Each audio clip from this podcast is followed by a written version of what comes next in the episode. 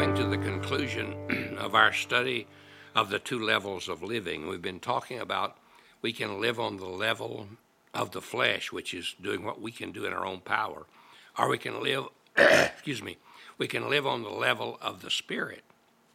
And that comes when we allow the Holy Spirit to live through our lives.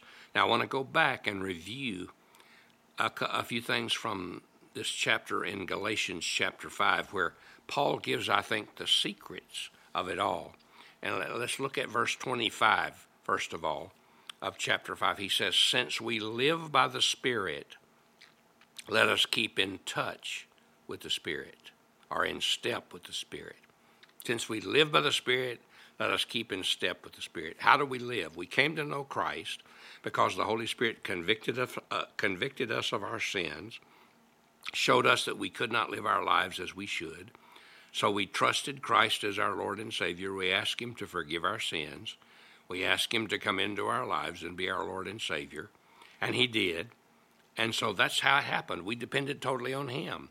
And that's how we live the life. He says, keep in step with the Spirit.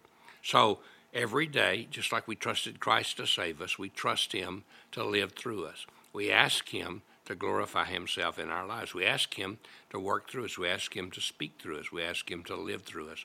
We ask Him to do the things that will make a difference in the lives of other people around us. in verse 16, He says, So I say, walk by the Spirit, and you'll not gratify the desires of the flesh. You don't have to put down the Ten Commandments and read them every day and say, I won't do this, I won't do this, I won't do this, I won't do this. What you have to do is walk by the power of the Holy Spirit, live by the power of the Holy Spirit. Walking means just living, it just means going about life.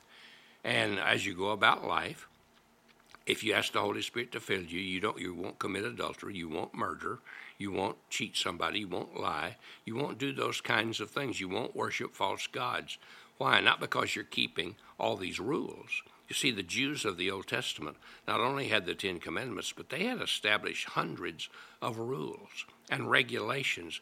Nobody could actually live by them. I mean, you couldn't even remember them all. And, and even today, the Orthodox Jews have a lot of the same thing. I remember being in Israel some years ago, and our guide for our trip while we were in Israel to see the great things that are there about where Jesus walked told us, he said, I can't be an Orthodox Jew because I can't keep all those commandments. And, and he was just admitting that, that it was impossible. It is impossible. Nobody can do that. We can't remember, but we don't have to. We don't need to. All we have to do is depend on the Holy Spirit. Say, Jesus, through your Spirit, enable me today. If we do that, we won't gratify the desires of our flesh, the Bible says. For the flesh desires, the scripture goes on to say, what is contrary to the spirit and the spirit which is contrary to the flesh. They, they conflict with each other. They don't get along. You can't be walking in the spirit and walking by your own strength at the same time. And so it's important to understand that. That's why he goes on to say in verse 18, but if you are led by the Spirit, you're not under the law. If we allow the Holy Spirit to guide us, we don't have to worry about these laws. We, we're, we're not going to gratify the desires of the flesh. It's not by saying, I won't do that, I won't do that, I won't do that. It's by trusting Him. And we don't have to live by the law. we don't have to depend on the things that relate to the law.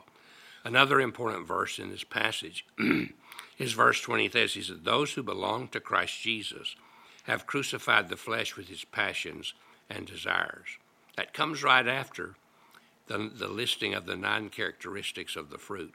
He said, Here are the people who have the fruit of the Spirit. They're the ones who have crucified the flesh with its passions and desires.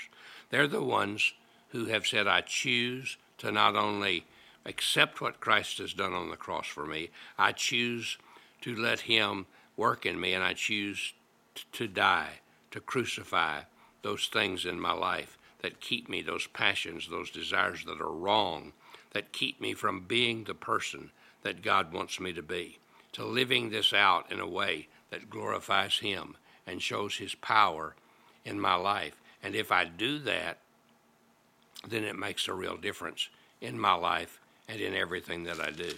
In the next book of the Bible, in, a, in the book of Ephesians, chapter 5, Paul goes on to talk a little bit more about what it means to be in the Spirit and allowing the Spirit to work in our lives.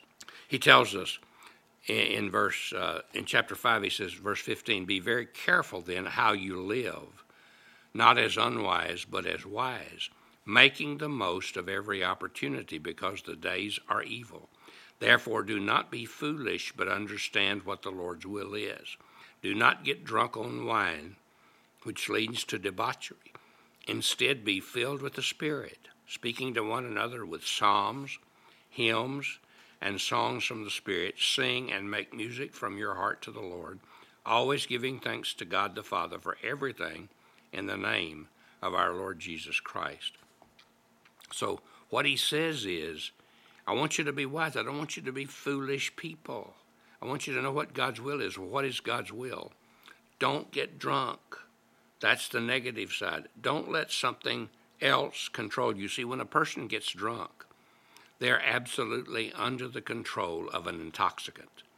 They do things, they say things, they act in ways that are stupid and foolish and often dangerous and sometimes evil when they're under the control of alcohol. So don't do that. Don't let anything control you from the inside out except the Holy Spirit, except Jesus through His Spirit. So don't get drunk with wine, but get drunk with the Spirit. Get filled with the Spirit. And you see, sometimes we have to choose between the spirits, which is the alcohol, and the Spirit, which is Jesus and His Spirit.